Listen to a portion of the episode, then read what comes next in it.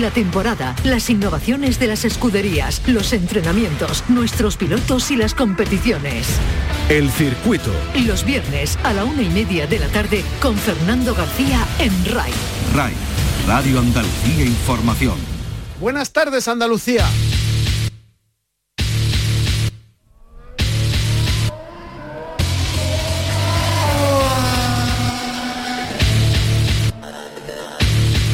De nuevo tenemos doblete. Por una parte, Gran Premio de Fórmula 1 en el circuito de Paul Ricard en Francia. Venimos de Azerbaiyán, del Gran Premio del circuito de Bakú. Lidera Verstappen, que tiene 105 puntos en su casillero. 101 tiene el británico Hamilton. Hay cuatro puntos de diferencia entre el holandés y el británico. Séptimo, Carlos Sainz con 42 puntos. Un décimo, el español Fernando Alonso, que tiene 13 puntos en su casillero. Por primera vez en mucho tiempo no lidera en la clasificación general de pilotos el británico Hamilton se lleva la palma por el momento Verstappen, así que hay emoción y duelo en todo lo alto en la clasificación del Campeonato del Mundo de Fórmula 1.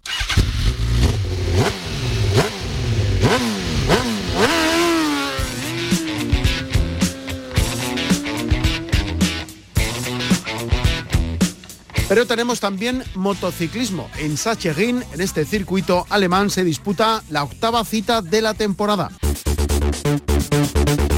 En Moto 3 lidera el español Pedro Acosta, que va como un tiro, es la revelación de esta temporada. En Moto 2 Gardner, aquí pilota, el único andaluz que participa en el Campeonato del Mundo, Marcos Ramírez, que sigue su recuperación después de la lesión que le ha mantenido con no muy buenos resultados en las últimas carreras. A ver si hay suerte en Sachsenring, en Alemania.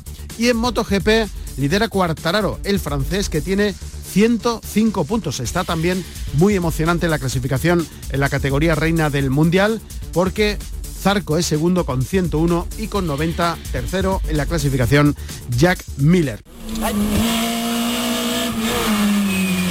Los rallies Y tenemos también este fin de semana Campeonato de Andalucía de Montaña. Se disputa la novena edición de la subida Colmenar Montes de Málaga. Es la tercera prueba puntuable para el Campeonato de Andalucía de Montaña. Está organizada por la escudería Colmenar. Mañana a las 3 de la tarde se corta la carretera. El domingo a las 8 de la mañana se van a disputar entre mañana por la tarde y el domingo las sesiones de clasificación, de entrenamiento y las mangas de carrera. Humberto Janssens, el actual campeón de Andalucía de montaña, vencía en la última edición disputada que no fue el año pasado porque se suspendió por la COVID, sino el anterior.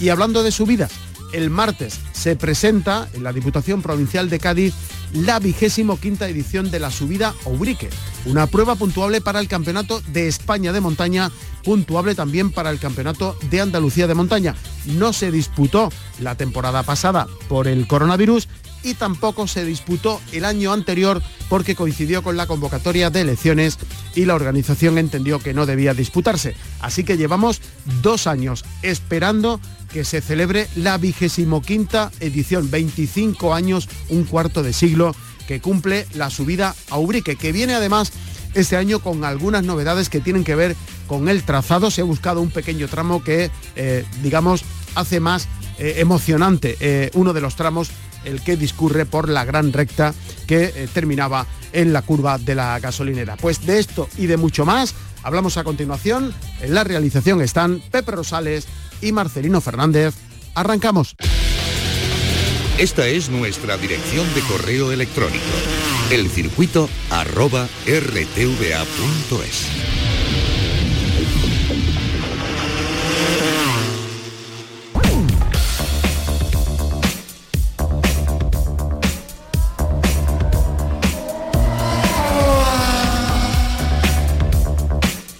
Fórmula 1. Tenemos de nuevo doblete. Este fin de semana se disputa por una parte el Gran Premio de Fórmula 1 de Francia en el circuito de Paul Ricard y por otra el Gran Premio de motociclismo de Alemania en el circuito de Sachsenring. Vamos primero con las cuatro ruedas. Lidera Verstappen 105 puntos y atención porque Hamilton es segundo con 101, solo cuatro puntos de diferencia entre uno y otro. Sergio Pérez tercero con 69, séptimo Carlos Sainz y un décimo Fernando Alonso. Venimos de la última carrera de Bakú, del Gran Premio de Azerbaiyán, con el problema en el neumático de Verstappen, con la salida de Hamilton después de que se reanudase la carrera y con la victoria de Sergio Pérez.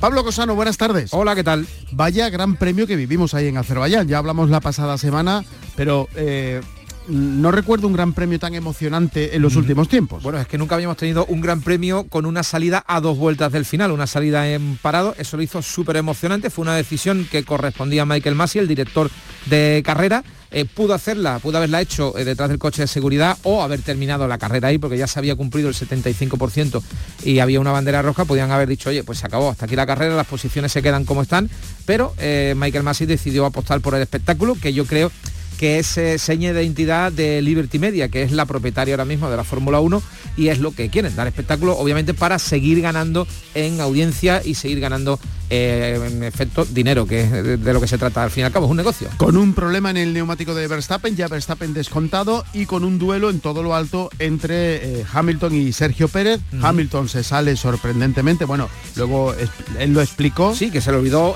reconectar de nuevo el reparto de frenada de manera correcta tenía el reparto de frenada para la vuelta de calentamiento, para sobrecalentar los frenos y calentar así los neumáticos desde dentro.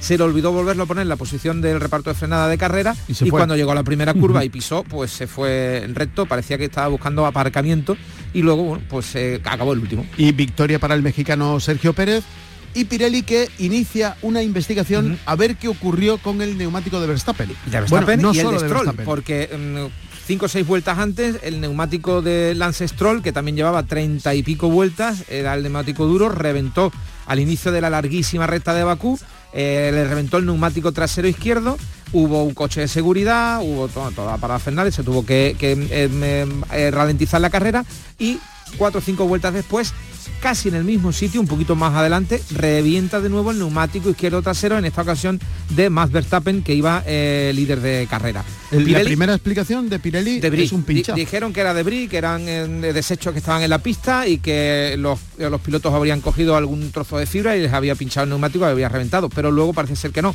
que la carcasa presentaba ya desperfectos han dado una nota de prensa que realmente no explica nada. Si uno la, lee con detenimiento, se pierde en explicaciones vacuas y cuando termina de leer la nota de prensa de Pirelli, pues uno se da cuenta que realmente no han explicado absolutamente nada de lo que le ha ocurrido al neumático y de momento, bueno, pues eh, tenemos, seguimos teniendo esas dudas, pero mm, blanco y en botella, dos neumáticos con 30 y pico vueltas cuando habían dicho que no iban a aguantar más de 30 en la misma zona que era la zona de, más alta velocidad del circuito, está claro que el neumático falló, no porque estuviera mal el neumático, sino porque los pilotos o los equipos habían decidido sobreusar ese, arriesgarse, tomaron el, riesgo de, de, usarlo más allá de lo que recomendaba el propio fabricante. Es cierto que muchas veces, lo dicen además en las escuderías, cuando el neumático va a fallar, da algunas señales, algunos signos en los sensores del coche que te marcan que puede haber un problema. En este caso no, en este caso fue mm, sorpresivo e inesperado, un reventón y punto. Y los dos, por suerte, al muro sin eh, consecuencias físicas para ni para Stroll ni para Max Verstappen. Y algunas veces dan señales que luego no acaban en nada, ¿no? Como alguna señal que aparece repentinamente ahí en la banda de rodadura sí, también y que luego desaparece. Los empiezan a aparecer eh, manchas y que luego se curan, entre comillas, ¿no? Pues sí. Eh, estamos hablando del Gran Premio de Francia en el circuito de Paul Ricard, es la séptima cita de, la temporada. Aquí ha habido un adelantamiento. Sí, se ha adelantado en el calendario porque el Gran Premio de Singapur se cayó del calendario por el coronavirus, por la incidencia de la pandemia en aquella zona y ha habido que adelantar el Gran Premio de Francia y va a haber dos carreras como hubo ya el año pasado en el circuito de Red Bull, en el circuito austríaco. Eh, entonces tenemos este primer fin de semana eh, carrera en Le Castellet, en el circuito Paul Ricard. Un circuito que yo creo que divide a los eh, aficionados. Hay gente a los que les encanta por las rectas enormes que mm. tiene, también por las curvas parabólicas rapidísimas, pero luego hay muchos aficionados que consideran que es un circuito en el que eh, no hay eh, límites de pista prácticamente, porque que se sale lo que se encuentra son escapatorias kilométricas. Yo creo que no hay un circuito que tenga escapatorias más anchas que el circuito de Paul Ricard. Bueno, pues hay gente que dice que es aburrido porque no pone al límite a los pilotos. Cuando uno intenta arriesgar un poquito y ve que no puede, hace un recto en una curva y sabe que no le va a pasar absolutamente nada. Es verdad que la pintura, esas franjas de colores que tiene rodeando el circuito son muy abrasivas y ralentizan mucho el coche, pero no es lo mismo ralentizarse que estamparse contra un muro o irse a la hierba o irse a la grava o quedarse empanzado en una puzolana, ¿no? Pero bueno, es un circuito, a mí me gusta, si lo hace uno en el simulador es un circuito entretenido, yo creo que para los pilotos es divertido También. y luego además complicado en lo visual, porque desde la perspectiva del piloto tiene tantísimas configuraciones el, el propio trazado que hay veces que es difícil saber por dónde es la- el circuito correcto, el trazado que uno tiene que hacer, porque hay veces que lleva a la, a la confusión de tantas salidas, tantas mm, eh, variaciones que tiene, sobre todo en las zonas de, de rectas. Y decíamos que era la séptima cita de la temporada y ya se está hablando de renovación de pilotos. Sí, eh, bueno, además llega el Gran Premio de Francia y Esteban Ocon, piloto francés, eh, anuncia junto con Alpine que renueva con la escudería Gala hasta 2024. Recordemos que, eh, bueno, aquí hay varias eh, cosas que hay que tener en cuenta. Eh, Primero que Alonso tiene renovado hasta 2023. Es un mensaje también a Fernando Alonso para que se ponga las pilas porque su compañero ya tiene prolongado el, el contrato. contrato. Hay otra lectura que es, bueno, pues un poco patria. Eh, en Francia, eh, ya sabemos cómo es esto del automovilismo y anuncian la renovación del piloto francés en la escudería francesa en el En Gran Premio de Francia. de Francia. Es lo suyo. También hay que tener en cuenta que Esteban Ocon es de la estructura de Mercedes, viene de eh, la Academia de Mercedes, por lo tanto es otro de los pilotos que se hablaba también para sustituir a Valtteri Bottas el año que viene. Es cierto que George Russell, creo yo, que era quien tenía más probabilidades, quien tiene más probabilidades de coger el segundo coche de, de Mercedes, Mercedes. si el año que viene sigue Hamilton y no está Bottas, que tampoco es seguro, que lo mismo Hamilton el año Dice que viene dice adiós muy buenas, ¿no? Pero bueno, también es una manera de amarrar a Esteban Ocon y evitarle, eh, bueno, pues em, ese, ese ansia de, de subir y de que Mercedes le hiciera una oferta y quedarse sin la, la dupla que tienen ahora mismo. Pero bueno, ahí lo han anunciado. No sabemos todavía eh, la cuantía del contrato, pero eh, Alpine renueva a Esteban Ocon. Y una curiosidad de este fin de semana en el circuito de Francia, y es que vamos a ver a un Ferrari distinto en la estética tiene que renunciar eh, durante este Gran Premio al logotipo verde fosforescente que tiene en la aleta superior en el, en el capó, porque es de la marca eh, Mission Win Now, que es una especie de patrocinio encubierto de eh, Marlboro, que es una tabaquera cuya publicidad está prohibida, Prohibida. en la Fórmula 1 y de manera especial en toda Francia, no solamente en las competiciones deportivas.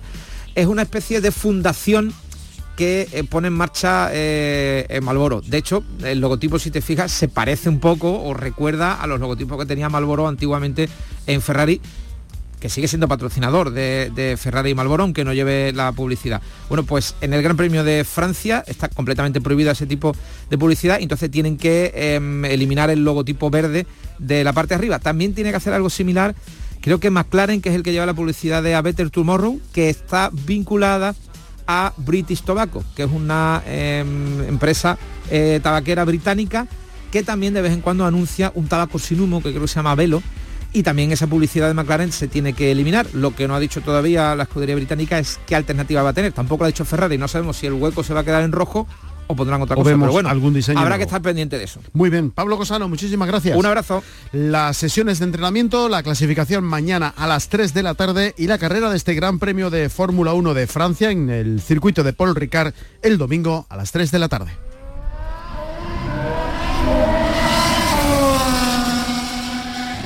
El circuito con Fernando García. Los rallies.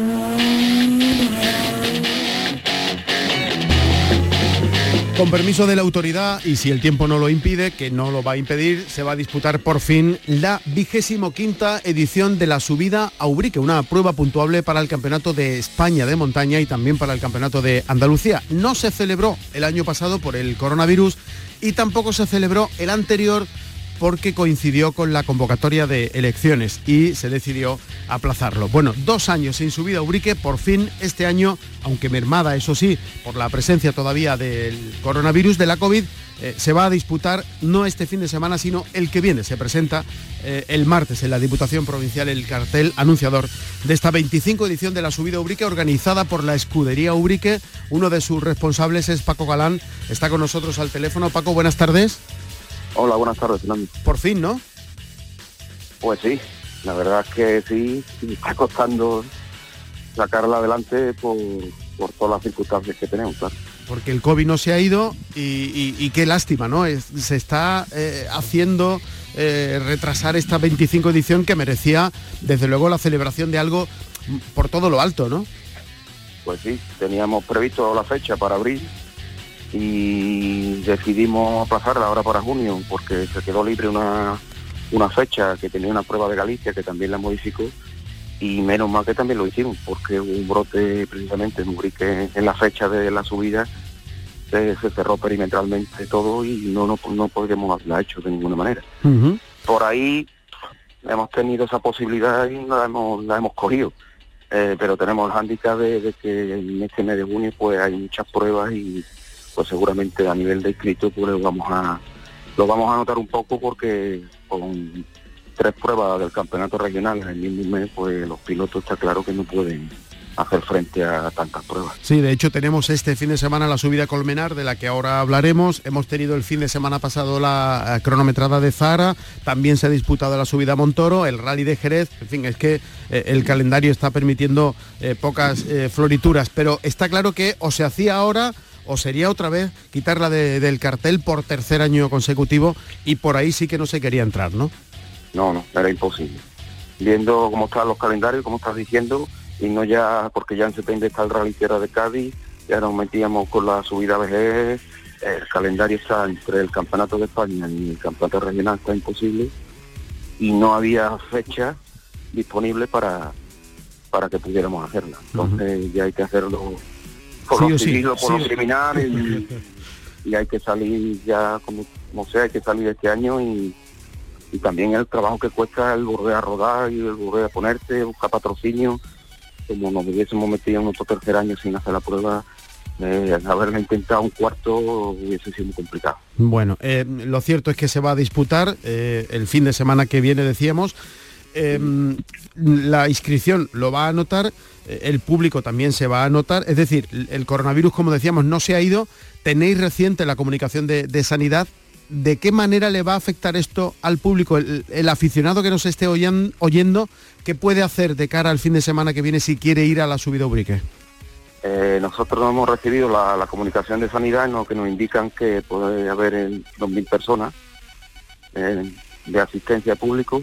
Entonces teníamos previsto un plan, eh, se va a habilitar una app para que el público quiera asistir, que de alta en esa app, se comprobará a la llegada o estamos pensando en que se vayan recogiendo o que se, le, pondrá una pulsera para a cada persona que, quiera asistir con el sitio donde va colocado y en ese sitio que van a ser recintos cerrados mm, habrá un controlador para medir la temperatura y, pasan a esa zona para poder ver la carrera. Mm. El resto de público que no puede acceder a esa PP porque ya se llene, yo no puedo tampoco poner puertas al campo. Lo único que sí recomendamos que, que mantengan las distancias y que, y que respeten las normas que, hay con el COVID, que, todo el mundo lo sabe y si somos un poquito responsables, pues no debe haber problemas. Y que las mascarillas y que bueno que piensen que, que todavía, como decíamos, el coronavirus no, no, se ha ido. Estamos hablando de 2.000 personas en un año normal. ¿Qué, qué, qué, qué cantidad de público ha venido a, a Ubrique? Eh, el año que más llegamos a tener según Guardia Civil fueron unas 100.000 personas por día. O sea, que, es una pena también en esto, ¿no? Pues sí, pues que esto se hace realmente para, para que haya un retorno económico a la comarca y... Pero bueno, por las circunstancias y como te estaba diciendo antes, suspender otro año ya prácticamente era inviable no lo teníamos contemplado. Eh, estamos hablando de la dificultad para el público, de la dificultad para, para los pilotos también y, y luego, mm, no sé Paco cómo habéis vivido los meses previos a la hora de, solicitar a, patrocinadores la, ayuda para sacar esto adelante. Habrá sido muy, muy, muy complicado, ¿no? Pues sí, llamando a muchas puertas, algunas se abrían, otras se cerraban y un presupuesto pues cogido con pinzas un pinza que esperemos que no salga algún pollaque, que siempre se dice, y, y, cueste una merma, pero en principio lo, hemos llegado a cubrir y, lo que te digo, muchas puertas han abierto, otras han cerrado, porque también las circunstancias económicas no, están muy bollantes y también se entiende, ¿no? Cuestión de obligar ni exigir porque si, si el patrocinio no puede, no puede y, y, y hay que darle gracias que haya estado trabajando con nosotros, que, que también le agradece.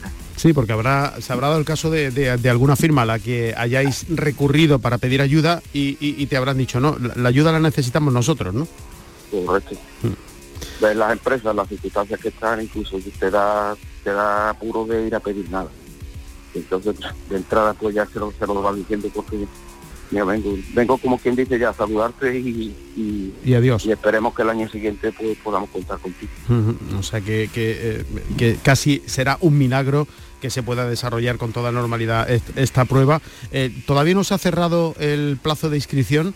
Eh, No. Se va a ver mermado, como decías, esperáis en la organización que, que se reduzca el número de, de participantes, pero me decías que, que van a estar los mejores, ¿no? Por una parte sí, o sea, eso es el, entre comillas, el consuelo que tenemos que, que a nivel nacional pues van a estar los mejores. Y me imagino que de Andalucía pues también los que vayan realmente a, luchar por el campeonato andaluz pues también van a estar. De hecho, la, mayoría están inscritos, sacaremos y ya se publicará la lista.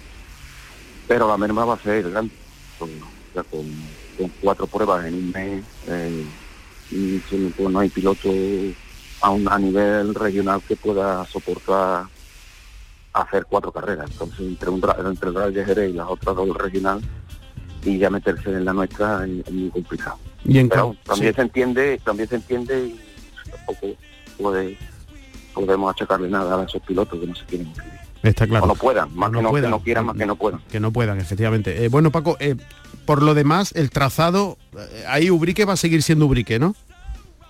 el trazado todavía no no, no lo tre- estrenar el, el- la zona que hay nueva.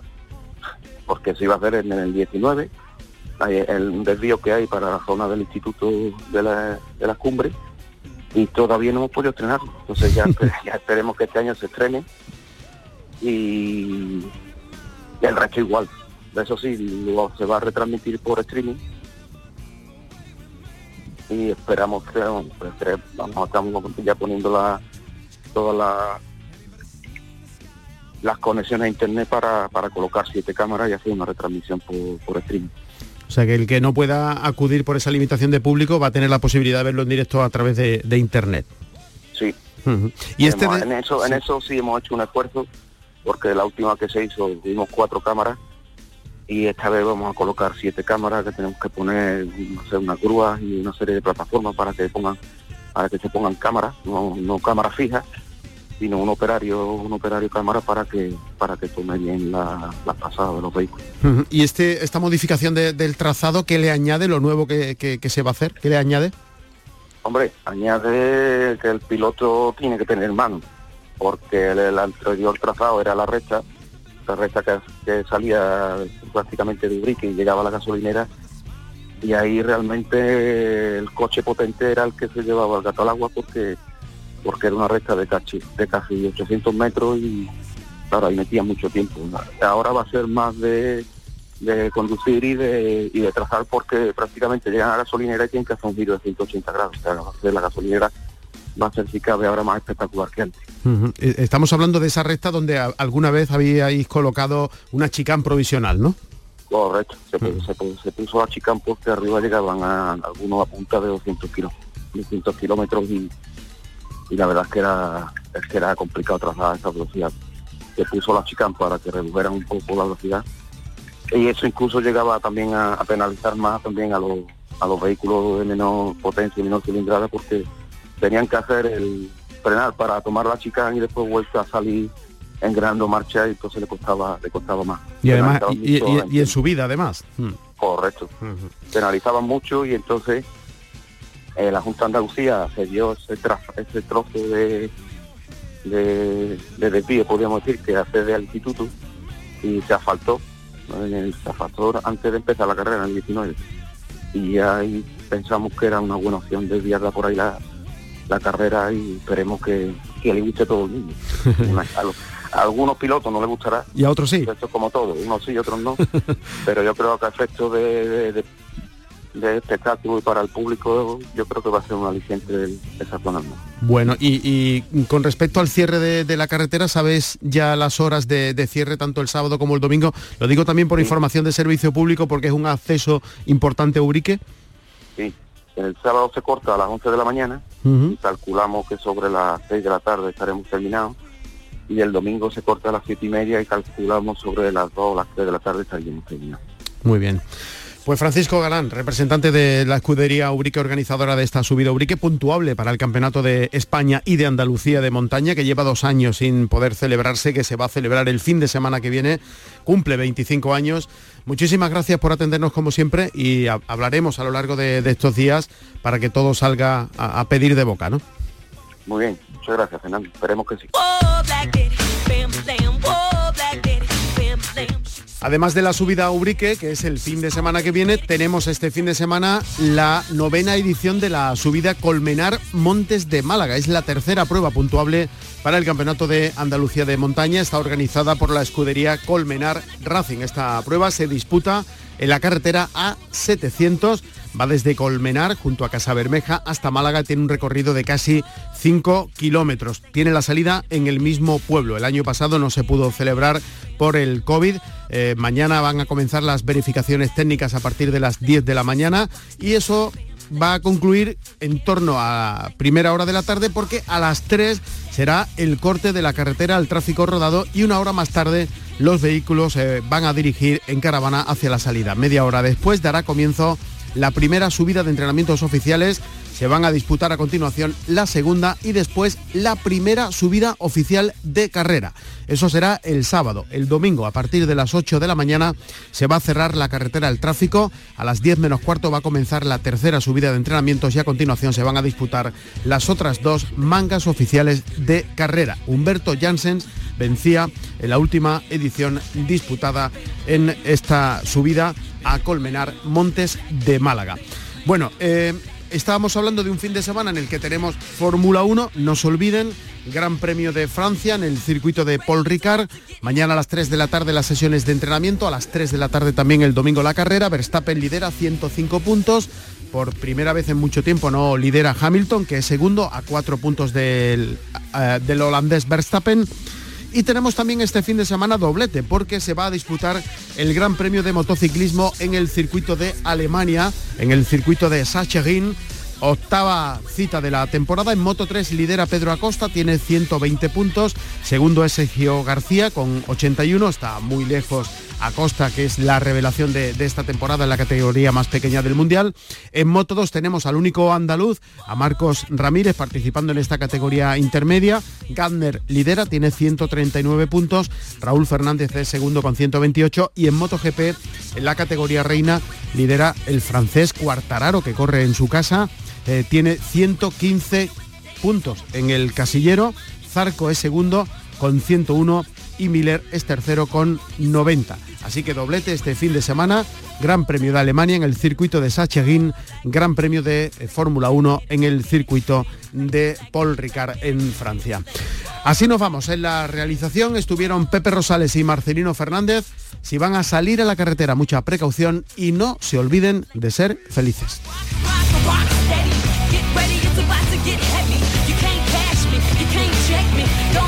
Don't hesitate to push that fader. Cause we all about to get a little way.